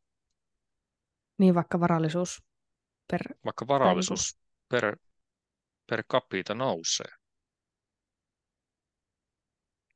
Ja tässä herää se kysymys, että jakaantuuko se varallisuuden nousu tasaisesti. Niin, aivan joo, totta. Pääsin jutun juuresta kiinni. No jos tuo, tuolle ajattelee, niin pahoin pelkää, että tämä nykyisen hallituksen ajama talouspolitiikka niin ei, ei tota, tule tasaamaan näitä eroja tässä varallisuudessa tai muussa, että ei, tulo, tuloerot tulee kasvamaan ja me tullaan näkemään tätä kettoutumista ja sanotaan näin, että Excelissä säästetään, mutta elämässä ei. Niin, ja mikä se on sitten se lasku tavallaan, mennään sitten nyt 5 tai 10 vuotta eteenpäin, että jos tosiaan noi tuloerot ja varallisuuserot kasvaa huomattavasti, niin tota, mikä se on sitten se lasku, niin sanotusti, niin sanotusti lasku valtiolle sitten sanotaan 5-10 vuoden päästä liittyen näihin vaikka mielenterveysongelmiin tai muuhun. Niin, siis yksi, yksi tekijä niin kuin myös mielenterveyskuntoutuilla on se, että et tietenkään ei voi puhua kaikkien puolesta, mutta jos sä oot taloudellisesti tiukalla, niin se stressaa monia. Kyllä. Ja silloin ei välttämättä se prosessi, paranemisen prosessi pääse edes alkuun. Niin, kyllä. Nimenomaan. Varmasti on muitakin mm. syitä, mutta taloudellinen epävarmuus ei sitä kyllä helpota. Mutta nämä on tämmöistä retorisia keinoja, että puhutaan ihan päästään isoonkin median sanomaan, että verotus on varkautta. niin. Toisten taskuilla. Niin. Kai, kai meitä voisi sanoa sitten ryöväreiksi.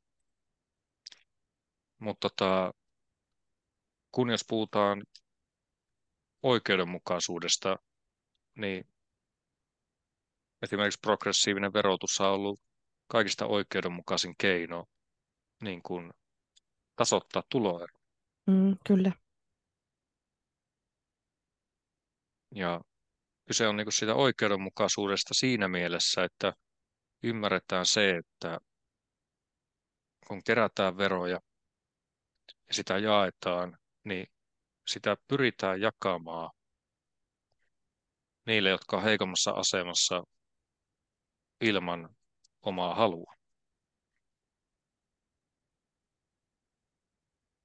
Mutta esille nostetaan aina niin kuin muutama asia, varsinkin köyhyydestä, että ne on omasta tahdostaan siellä ja, ja ne käyttää tätä systeemiä vaan hyväksi. Mm, kyllä. Semmoista puhetta kuulee paljon nykyisin.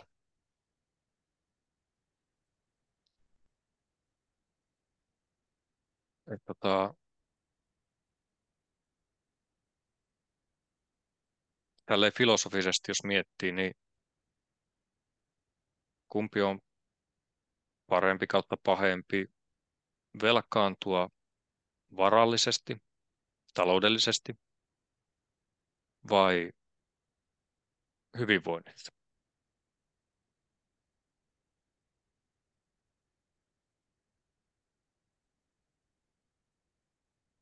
Niin, se on, se on tota, hyvä kysymys. Molempi vaihtoehto kyllä myös painaa vaakakupissa, mutta tavallaan äm, millä sitä taloutta korjaat, jos ei ole hyvinvointia. Mä ajattelisin jotenkin näin päin. Tai että, että jos onkin, onkin varallisuutta tai velaton, mutta ei ole terveyttä, niin mitä sä hyödyt siitä hyvästä taloudellisesta tilanteesta? Kyllä, ja se, että jos se vaur, vaurastuminen, suomalaisten vaurastuminen johtaisi suoraan hyvinvoinnin kasvuun, niin ainakaan itse en ole nähnyt sitä, kun vertaa niin 80-lukua ja tähän päivään, kun varallisuus on kasvanut, mutta sitten hyvinvointi on huonontunut. Mm, kyllä. Ja kun rehellisesti olisi toivonut, että nyt kun meillä on, on se oikeistolaisi hallitus, niin tota, olisi toivonut, että puheet olisi tullut teoksi, että olisitte selkeästi leikannut, lyhentänyt sitä valtion velkaa. Mutta enemmän tämä on tämmöistä mikkihiiritoimintaa, että ei lyhennetä valtion velkaa ja sitten vedetään köyhiä turpaa. No nimenomaan. Et niin kuin, mikä hyöty? Ei mikä mikään. hyöty, että sä, sä menetät sun moraalis niin kuin heikkojen puolustajana ja sä et saisi velkaa lyhennettyä? Mm, nimenomaan. Mä uskon, että ne, jotka leikkauksesta kärsii, niin ne ottaa paljon mieluummin vastaan semmoisen oikeudenmukaisuuden, ettei samalla nosteta niiden ansiotasoa, jolla jo menee tosi hyvin. Mm. Nimenomaan. Amen. Et niin puheet toisten taskuilla, puheet samassa veneessä, ja sitten sä heidät köyhät yli laji. Mm, kyllä. Sitä velkalaivasta. Niin.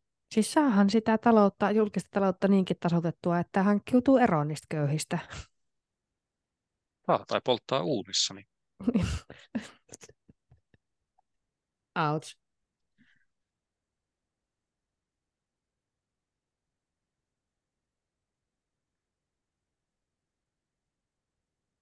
Ei, mutta joskus mä katson niin noita vanhoja kuninkaallisia sarjoja.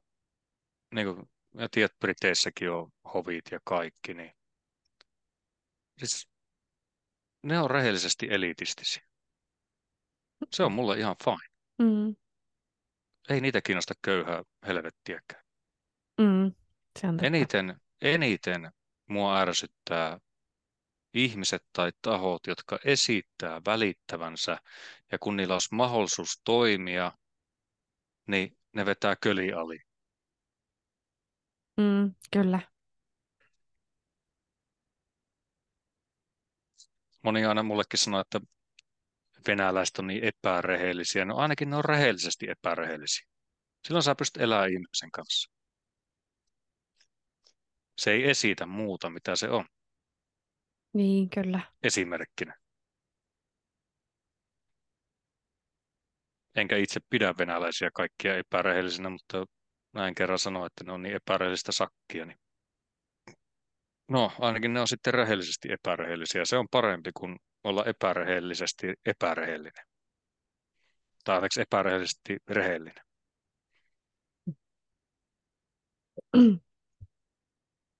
Mutta kyllä niin kuin, tai mua ihmetyttää tässä ihmetyttää tässä tota... Sanotaan vielä tuohon, että siis, semmoinen kunnon eliitti, tiedät sä, että kun köyhä nuolee mun saapasta, niin se on mulle parempi kuin se, että hei köyhä tuottaa leipää, sen jälkeen se vetää sen leivän pois ja antaa sulle kyynärpäät. Niin. Niin jos te haluatte kuri, kuristaa köyhiä, niin kuristakaa, ellekää sanoko, niin kuin Riikka Purra, että tämä kuristaminen auttaa sut parempaa tulotasoa. Elääköhän ne jossain eri todellisuudessa, tai että minkä takia pitää jotain paskaa puhua sitten, suut ja silmät täyteen. Se tässä ärsyttää tässä tämmöisessä talouskeskustelussa ja muussakin, että, että sitten jotenkin kaivetaan semmoisia lauseita ja kieli, kieliasuja siitä, että mitenkä ollaan kaikkien puolella ja kaikkien yhteisellä asialla, mutta kun todellisuudessa ei olla. Niin eikö voi suoraan sanoa, että nyt tehdään näin, että rikkaat rikastuu ja köyhät, köyhät köyhtyy ja eteenpäin.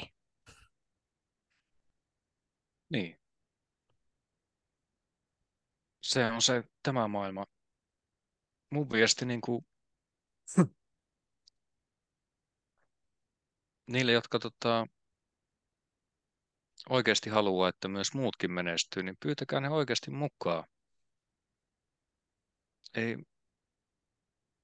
kyllä tuossa kun rahaa oli vähän enemmän jaossa täällä markkinoilla, niin kyllä porukka työllistyi.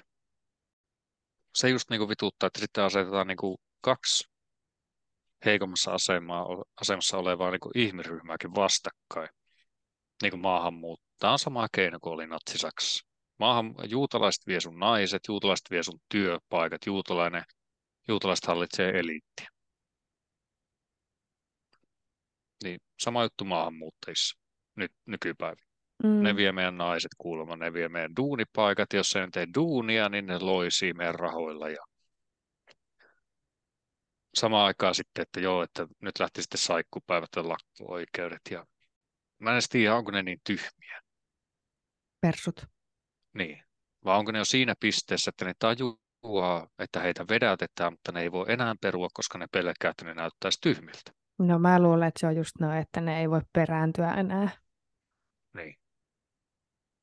Mutta mua kyllä kiinnostaa se, että mitä, mitä sitten, tai mua kiinnostaisi tietää, että mitä perussuomalaisten äänestäjät on nyt mieltä siitä, että näin näiden, että vaikka ne kuinka sanoo, että pensan verotusta kevennetään 160 miljoonaa, miljoonaa ja liipalaapa, mutta... Mistä sen tietää, näkyykö se pumppuhinnoilla ikinä? Niin, ja tuleeko Mitä ne nyt äänestämään? Noiden Siis onko se joku laki, että kun sä alennat verotusta, niin se pitää tulla hintoihin? No ei, ei ole.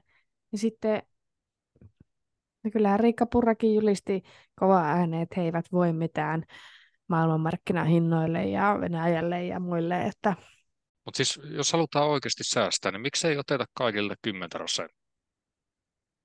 Ihan kaikille. Niin. Se olisi... Se, olisi siis, se olisi kaikista helpointa. Ja sitten ne, keltä ei voi ottaa, niin nostetaan 5, 5 prosenttia verotusta. Niin. Se ainakin voisi perustella kaikille, että kaikilta kymppi, kymppi no, prosentti vittu, että nyt ollaan samassa veneessä, että niin. vittu nyt lopetetaan velkaantua tai maksaa lainoja. Kaikki maksaa se oman kykynsä mukaan, niin ei tämä ole ihan perseestä, että niin kuin, niin kuin tuossa Mano sanoi just reeneissä, että ei, ei häntä harmita se, että esimerkiksi nyt nousee se oma vastuu niin kuin siinä, kun se ajaa tuonne jonnekin hevo helvettiin opettajahommaa, että ei hänen talous siitä kärsi. Mutta häntä ihmetyttää vaan suoraan sanottuna vituttaa se, että mihin se käytetään se säästynyt valtion raha. Että niin miksi se menee jo hyvä tulosten veroalennuksiin. Niin, kyllä. Juurikin näin. Että, ja tämä jotenkin, ehkä se on myös media tai somen, medi, somen tota, luomaa semmoista kuvaa siitä, että, että hyvää tulosta ja rikkaiden verohelpotuksia rahoitetaan nyt näillä leikkauksilla sun muilla. Ja sen takia se valtion velka ei lähde pienentymään. Totta kai siihen nyt vaikuttaa moni muukin asia, mutta sillehän tämä nyt vaikuttaa hirveän paljon. Niin, että mikä on hyvä anekdootti taas, että niin kuin, että niin kuin pyrit tekemään vahinkoa, jotta isompi tulipalo niin kuin saadaan sammutettua, mutta sitten huomaatkin, että ei se mitään auttanut, se vaan ruokki sitä. Nimenomaan. Ja kun ei se, ei nämä oikeasti nämä Suomenkin talous, niin me ollaan jo niin riippuvaisia niin sanotusti EU-sta, niin ei myö selvitä tässä ilman niin isoja EU-päätöksiä. Esimerkiksi tullien nosto tai jotain muuta, ne tulee EUsta. Niin. Tulliliitossa, niin ei myö millään. Niin kuin aina mitä me voidaan tehdä on se, että kun tulee se romahdus, koska se, se tulee joka tapauksessa jossain vaiheessa. Niin se, että miten se turvataan, että se ei aiheuta niin paljon inhimillistä kärsimystä. Kuten vaikka 90-luvulla tai sitten nuo mm. nälkävuodet. Ja... Mm. Niin, kyllä, kyllä. Tasotetaan sitä sitä kuoppaa. Tai ei, ei, markki, ei markkinataloudesta ole ratkaisemaan kriisejä. Tiesit sä, että meillä on jo laitteet, millä merivedestä tehdään juomakelpoista? No en tiennyt. Etkö? No ei.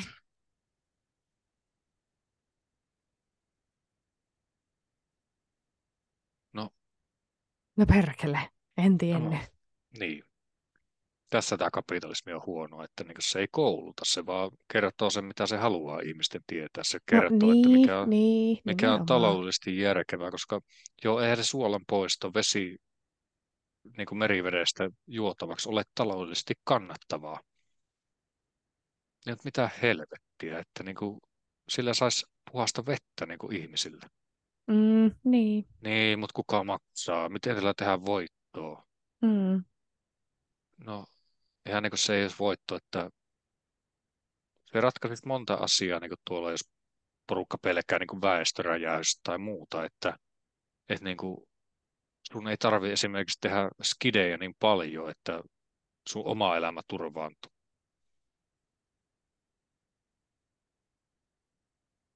Siis jos katsotaan Suomeen, että miten, miten ja muutakin Eurooppaa, että mitä vauraampia meistä on tullut, niin lapsisyntyvyys laskee. No se on totta, joo, kyllä. Kun sun ei tarvitse tehdä niitä lapsia sen takia, että sä ajattelet, että ne pitää susta huolta. Mm, niin. Se on käytännössä niin kuin köyhissä maissa, niin lapset on niin kuin oikeasti elinkeino. Mm.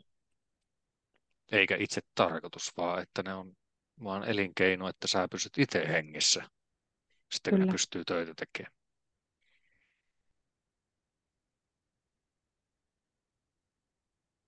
Tuo niin kuin Joe Rogan tota kysyy Neil deGrasse Tysonilta, että milloin me keksitään niin laite, mikä poistaa suola merivedestä. Niin sanoo tämä fyysikko, että no, kyllähän se on ollut jo aikoja sitten keksittynä. Se vaan vaatii helvetisti sähköä.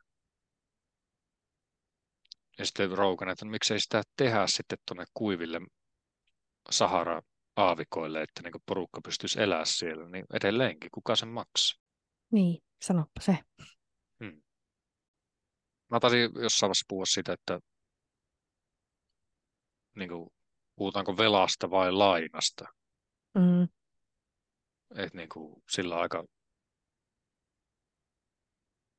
se on niin kuin terminä niin kuin se toinen kauhistuttaa ja toinen niin kuin, tämä pidetään enemmän sijoituksen. Esimerkiksi, onko sulla asuntovelkaa vai onko sulla asuntolaina? Onko sulla kulutusluottoa vai onko sulla kulutusvelka? Mm, kyllä. ja tuossa niin esim. kulutusluotosta puhutaan luotosta, niin moni ajattelee, että jes, mä oon luottamuksen arvoinen, kun mä saan mm. sitä. Niin, kyllä, kyllä sanoilla on merkitystä. Vaikka se on nimenomaan sitä velkaa. Mm, kyllä.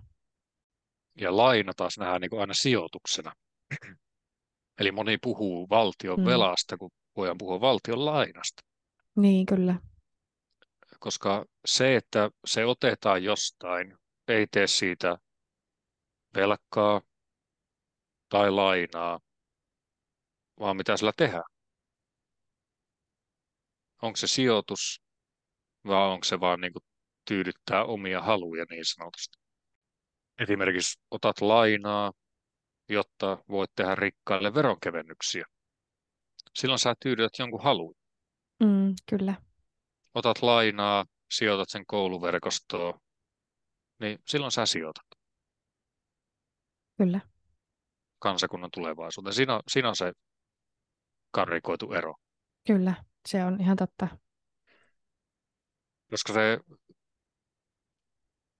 se rahamäärä, mitä meilläkin on täällä, niin ei ole meillä mitään ongelmaa, etteikö se riittäisi jokaisen ihmisen tarpeeseen. Ongelmat alkaa siinä, kun aletaan puhumaan haluista. Mä haluan enemmän. No siinä mennään vituiksi. Kun pitää puhua enemmän, mä tarviin ton. Niin. Mä haluan ton Ferrari, jotta mä voin pröystellä tuolla kadulla. Niillä on, niillä on iso moraalinen ero. Eikä mua haittaa edelleenkään, jos ihmiset menestyy. Mutta se, että niinku jatkuvasti enemmän ja enemmän pitää saada itselleen. Ei se, ei, se, ei se laivakaan kestä sitä, jos se täytetään. Ihmisiä sen pitäisi kantaa, eikä kaiken maailman roju. No joo, se on totta. Haastankin ihmiset miettimään myös verotusta niin kuin oikeudenmukaisena näkymättömänä käteen. Niin, ja kyllä ihan jokainen ja kritiikkiä suomalainen... pitää totta kai esittää. Ei, ei, ei, ei kritiikittömästi saa mennä, jos sitten kun yhteisiä varoja jaetaan. Mutta se, että niin. Niin kuin, mitään muuta nyt ei keksitty kuin, niin kuin köyhiltä mm, niin. ja sairaalta. Onhan jokainen suomalainenkin saanut nauttia näistä vero, meidän verotuksesta. Siis tarkoitan nyt sitä, että meillä on ilmaiset koulut, meillä on öö, ilmainen tai lähes ilmainen terveydenhuolto, meillä on kelakorvauksia, meillä on suhteellisen hyvin ylläpidetty tieverkosto. Toki siinäkin varmasti parantamista löytyy, mutta lähtökohtaisesti ilmainen ruokakoulussa, monenlaisia asioita, kirjastot, armeija, poliisi, tämmöisiä asioita, mitkä on, niin kuin jossain jaksossa sä sanoit, että se on kuin juoma, että asia on kuin juomavettä, että se on itsestäänselvyys meille, että me ei osata ajatella sitä, että sekin sitten tavallaan, että jos meillä ei olisi näin korkeata verotusta, niin meillä saattaisi olla yksityiset koulut ihan ekasta luokasta lähtien ja sun muuta, niin ne on niitä valintoja. Että kun puhutaan paljon siitä, että ollaan Ruotsin tiellä monessa asiassa, mutta mitäs me ollaankin Jenkkien tiellä kohta? Tai ollaankin varmaan jo, mutta ajatellen tätä, että koulutus maksaa ja tuloerot on niin isoja, että on niitä get, ihan selkeitä gettoja ja muuta tämmöistä, niin eikö sitä kukaan pelkää? Ja että onko se kapitalismi kapitalismi on kuitenkin ollut, no kukaan ei varmaan oikein osaa sanoa, että mistä lähtien se on ollut mustan surman jälkeen tai jo ties mistä Kiinan dynastiasta lähtien ollut olemassa. Mutta että onko se... Kapitalismi. Niin, kapitalismi. Se tuli merkantalismi tilalle. Tota, Faktan tarkistus. Eikö tuo meni sitä... Ota hetki. Sillä välin, kun sä etit sitä, sitä asiaa, niin se, että, että onko se mä en, mä en anna sulle, mä, mulla ei ole antaa sulle mitään selkeää vastausta siitä, että mitä tilalle, mutta että Mit, aja, aja, ajatuksena se, että onko kapitalismi tullut tiensä päähän. Pitäisikö meidän uudistaa meidän talousjärjestelmää jotenkin, tai johonkin suuntaan lähteä viemään sitä muuhun kuin kapitalismiin tai fiskaalikonservatiiviin, missä markkinat Ai hoitaa. niin, niin ilmiönä 200 vuotta mustan sorman jälkeen. No, 1000, 1700, 1800. Mm. Et jos me uudistetaan meidän yhteiskuntaa muutenkin, niin minkä takia meillä on jostain 1800-luvulta oleva, talo, oleva talousjärjestelmä voimissaan edelleenkin? Eikö sille helvetti nyt keksitä mitään muuta vaihtoehtoa? No ei varmaan, koska anteeksi nyt vaan, mulle on tästä sanottu, että sinä aina tuommoista vastakkainasettelua ja laitat ja esität, niin minä sanon tämän nyt ääneen. Niin kauan, kun valkoiset siis heteromiehet päättää asioista ja markkinoista ja raha, talouspolitiikasta, niin niin kauan etukapitalismille loppua. Kiitos, että sain sanoa. Tarttu, tiedätkö mikä on? Nyt mäkin lausun ranskaa vähän. Le livre noe du capitalisme. En tiedä, kauan eläköön kapitalismi. No ei, kun kapitalismin mustakirja. Okei. Vuonna 1998 ilmestynyt ranskalaisten tutkijoiden, Adam, Adam Smith. ei, ranskalaisten tutkijoiden tekemä teos,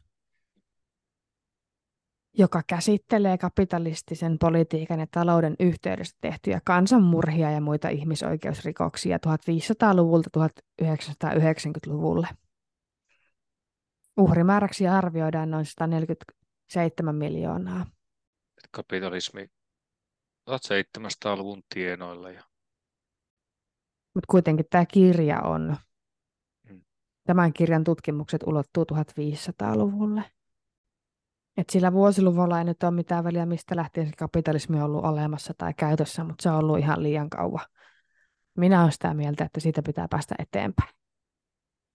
Se, että mihin suuntaan tai minkälainen talousjärjestelmä, niin en tiedä vielä, eikä tiedä varmaan kukaan muukaan, mutta joku muutos on siihen tultava. Tai sitten toinen vaihtoehto on se, että meidän maapallo tuhoutuu. Tai siis tuhoutuuhan se joka tapauksessa, mutta miten paljon sitä vauhitetaan ja muuta. Niin. Nyt mulla meni he, jotenkin tunteisiin tämä, että jos sua on sanottu Arttu ärtsyviinikaiseksi, niin nyt meikäläinen oli vähän ärhäkkä. kapitalismin musta kirja. No nyt, älä nyt tutki sitä, kun pitäisi nauhoittaa ja sitten minä leikkaan tätä ja sitten sä mumiset Jaa. jotain tuommoisia ylimääräisiä sanoja tänne, niin onpa kivaa. Saanko me jotain yhteenvetoa aikaiseksi? En mä tiedä. Olisiko meidän yhteenvetona ennen, ennen kuin päästään askartelemaan foliohattuja, niin joku semmoinen, että olisi tärkeää miettiä, miksi raha lähtee Suomesta ja miksi me emme saa sitä tänne Suomeen, sitä rahaa takaisin. Ja minkä takia ja millä perusteella sitten siitä Suomessa pyörivästä rahasta leikataan ja keneltä leikataan. Niin sinne vaikuttaa siihen puoleen sitten ne arvo, poli, poliittiset arvot. Niin, siis mun mielestä nämä leikkaukset niin hyvinvoinnista, ne ei todellakaan ole enää sijoitus tulevaisuuteen. Tai ainakaan kovin valoisaan sellaisen. Niin, on esimerkiksi arvioita siitä, että näiden leikkausten vaikutusten myötä niin meillä esimerkiksi pienitulosten määrä kasvaa 40 000. Ja paljonko on työttömien määrä. Kasvaa. Eikö siihen oli kasvua? 100 000, niin se Petteri haluaa. Ai niin, työllisiä tulee lisää. No Petteri, näin? Petteri väittää. 100 000 lisää työllistä. Jaa. Mutta mikä on sitten todellisuus? Eikä se ole 100 000 uutta työtöntä. Mm. Me, minä veikkaisin kyllä siihen suuntaan myös. No jos tähän loppuu vielä säästökohteita, ruvetaan vähän konkreettisia luettelemaan, niin tota, en lupaa, että miljardeihin päästään tai kymmeniin miljardeihin näillä säästöillä, mutta voidaan me yrittää vähän jotain, vai mitä Arttu? Kyllä, ja pyritään välttää Nikola Saseskin kohtalo, tämä Romanian presidentti, joka koitti maksaa ulkomaanvelan pois ja siinä onnistuikin, mutta sen jälkeen tulikin sitten välitön palaute kansalta ja joulukuussa sitten tapettiin. Oikein iloinen, iloinen tarina tähän hetkeen. Tähän loppuun tämä. En lähtisi ainakaan itse välttämättä noita veroja keventämään. Ne olisi voinut pitää vaikka ennallaan.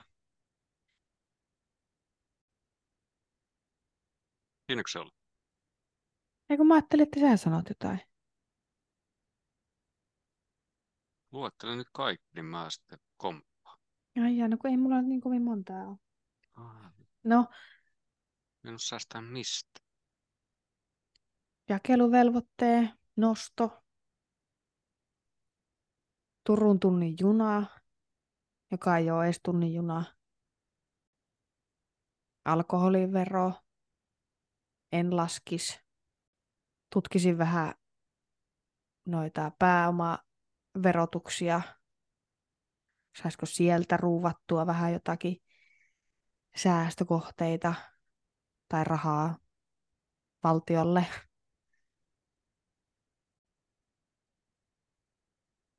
Nyt mä oon joskus kuullut semmoisen hienon, hienon jutun kuin listaamattomien yhtiöiden osinkoverotus. Ja jonkinlainen rahareikä vissiin löytyy myös sieltä holding-yhtiöjärjestelyiden verotusmaailmasta. Ehkä sieltäkin saisi jotakin verotuloja valtiolle. Mutta eihän tuo säästöjen kasaraapiminen nyt helppoa. En väitä, että olisi helppoa. Se on yleensä vaikeaa silloin, kun omaa jotkut moraaliset arvot. Niin jumalauta. Minkä takia pitää ajatella muita, muita ihmisiä? Varsinkin heikompi osa asia. Nyt pitää oikeasti perata nuo yritystuet. Yritystuet niin pois. Sieltä, sieltä saadaan jo miljardi ainakin. Sen jälkeen miettinyt aina sitä, että onko julkisen vallan järkevää niin kuin kaikkia kiinteistöjä omistaa, mitkä on esimerkiksi tyhjillään tällä hetkellä, niin tietenkään semmoisia ei voi lähteä niin kuin Jyväskylä sattu tekemään, että myyt paloaseman kiinteistö. Niinhän ne teki. Niin, mutta varmasti löytyisi jotain muuta. Mutta jos katsoo, että jos julkiset hankinnat ovat arvioiden mukaan vuositasolla noin 45 miljardia euroa, niin saisiko niitä jotenkin tehostettua?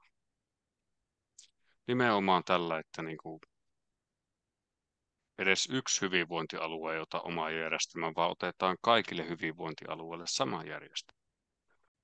Näinhän se voisi ajatella. No me puhuttiin jo sitä yksityisen työterveyden lakkauttamisesta. Tämä on hankala ratkaista sille, että me ei saataisi tota rahaa jaettua niin kuin tasaisemmin. Koska ilman taas talouskasvua, niin eihän tässä muuta tapaa kuin porukka jää vaan työttömäksi. En olisi kyllä uskonut näin demaarina sanovani, että tarvitsemme vähän veronkiristyksiä. Toisten taskuille on mentävä. Toisten taskuille on mentävä. On se valitettavasti näin. Näin se on. Koska tota, jos näitä aletaan liikaa leikkaamaan, se tarkoittaa, että talouskasvu käytännössä pysähtyy ja voi lähteä jopa negatiiviseksi. Ja se tarkoittaa taas lisää kurjuutta ja työttömiä. Mm, kyllä. Kun valtiotasolla ei tietenkään puututa lainsäätäjän niin kuin työmarkkinaneuvotteluihin, niin verottaminen on käytännössä ainut keino niin kuin tasata niitä tuloeroja. Näin se on. Mutta juurikin se, että miten sitten niitä verorahoja käytetään, niin sitäkin voisi nähdä säästönä, että kun ajatellaan ihmisten peruskuntoa, perusterveyttä, niin jos enemmän verorahoja käytettäisiin ennaltaehkäisyyn, niin me säästetään sillä kalliimmassa päässä. Niin elinvuosia kuin kustannuksia. Kyllä, sekä fyysinen terveys että mielenterveys mm. puoli, niin tota, kyllä panostaminen sinne ennaltaehkäisypuolelle niin olisi todella tärkeää. Mutta tällä hetkellä meidän terveys, terveydenhuoltojärjestelmä ei siihen pysty, koska se on semmoista tulipalojen sammuttelua. Joo, kyllä. Ja sitten yksi, mikä on ollut nousevana niin mielenterveyksien, mielenterveysongelmaisilla on varsinkin siinä paranemisprosessissa, kun käyt hoidoissa, niin jos sun taloudellinen tilanne ahistaa sua, niin sun on vaikea keskittyä siihen itse paranemiseen. Kyllä. Se on vähän niin kuin tämmöisen tarinan kuullut joskus, tai esimerkki, että elä anna nälkäiselle kalaa, vaan opeta se kalastamaan. Oot sä kauhean hyvä itse oppimaan nälkäisen. Anna nyt jumalauta se kala sille ja opeta sitten se vasta kalasta. Niin, no joo. Helvetti. Mutta ideana, ideana se, että opetat kalastamaan, niin on hyvä, jotta se osaa sitten, se nälkäinen kaveri sitten myöhemmin hankkia itselleen sitä ruokaa, mutta No eikö se velaotto lopu sillä, että ei ota enää velkaa?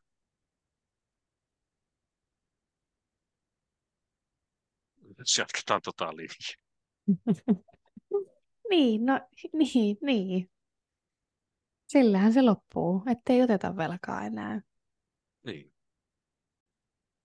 Siis en, en olisi halunnut nähdä sitä, mutta silleen mä kuvittelin sen, että miten tämä velka niin kuin ongelma ratkee, on se, että nyt se vaan loppuu. Rahaa ei ole. Rahaa ei ole. Ja niin se kokoomuksen vaalilupauskin meni, että on aika lopettaa niin. velanotto. No ei loppunut vielä. Täytyy muistaa, että on meillä myös tulojakin. On myöskin lainattu jolle, jonnekin toisaalle. Etitäänkin nyt semmoista äkkipikasta ratkaisua, oli sitten nämä velan lopettaminen seinään tai sitten järkyttävä talouskasvu. Pitäisikö meidän tota, ottaa iisisti, malttia? Niin, miettiä, malti, malttia. Miettiä ja kahtoa. Me ollaan kumminkin isossa kuvassa, niin me ollaan aika pieni tekijä, niin Kyllä. voitaisiin tehdä paljonkin huomaamaan. Loppukaneetiksi, niin jos miettii oikeudenmukaisuutta, että niin kaikki kokis olevansa tässä niin sanotussa velan lyhentämisessä mukana, on se, että kaikilta otetaan ostovoimaa pois vaikka 5 prosenttia. Ihan kaikille. Niin. Ainakin Kyllä. silloin voidaan sanoa, että ollaan sitten samassa veneessä. Kyllä. Ja soudetaan samaan suuntaan kaikki. Ja toisekseen, niin voidaan ruveta puhumaan velan sijasta lainasta tai sijoituksesta, niin kuin laina tai, katkes ajatus taas niin pahasti, laina tai luotto, laina tai luotto. Nyt Arttu, rupeat systemaattisesti sanomaan aina, kun puhutaan Suomen velasta, niin sanotkin, että Suomen luotto tai Suomen laina, sanoilla on merkitystä. On, ja jos puhutaan Turun tunnin junasta, niin se on velka. Se on velkaa. Sen tietää jo ennen kuin se on rakennettu. Kyllä. Ja se velka rahoitetaan sillä, ei kun, se velka joudutaan ottamaan sen takia, että ei vittu, en mä sano, meni sanat ihan sekaisin. Velkalaiva piti kääntää, mutta Orpo halusi tunnin juna. No Petteri on Turusta. Eikä se ole edes tunnin juna. Sehän sitä tässä kanssa vituttaa taas. Sitä rahaa nyt tänne Itä-Suomeen, jumalauta. Ei. Nyt ei lähdetä enää Itä-Suomeen, Arttu. Se käsiteltiin jo. Joo. No niin, nyt rautan. Löytyykö foliohattu? Löytyy. Jos tota velasta puheen ollen, niin milloin velkoja ei tarvitse maksaa takaisin?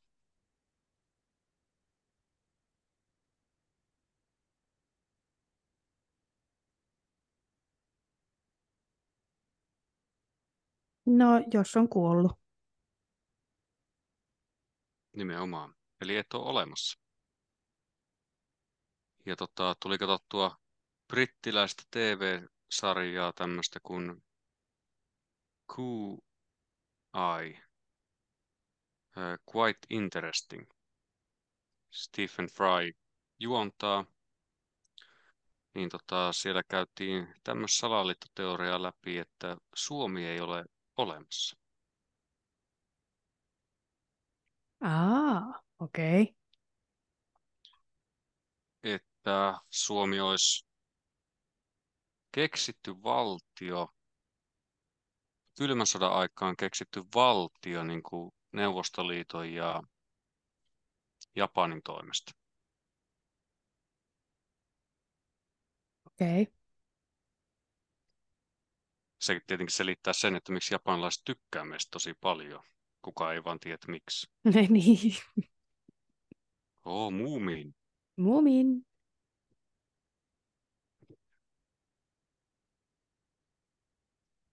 Eli jos he ovat oikeassa, niin meidän ei tarvitse velkoja maksaa. Ei todellakaan. Koska meitä ei ole olemassa. Meitä ei ole olemassa. Tutustukaa Googlettakaa löytyy.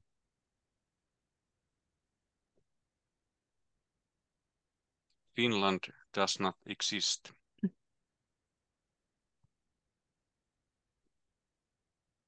Kiitos Joo. hyvästi. Elää nyt kato, kun meillä oli vieras. Ah, kukas?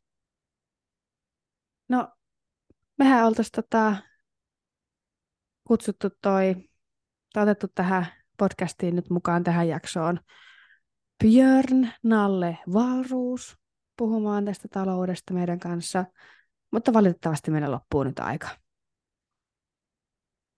Ja mä en taistolaisen kanssa ole samassa studiossa. No kun sä oot siellä Joensuussa, niin ei sulla ollut mitään hätää. Mutta minä olen Ottelina Rantanen, Joensuusta käsin Arttu Viinikainen – Tämä on toisten, Joensuusta. Tämä on toisten taskuilla podcast. Ei muuta kuin ensi kertaa. Ja ruvetaan miettimään, että ollaanko me olemassa vai ei.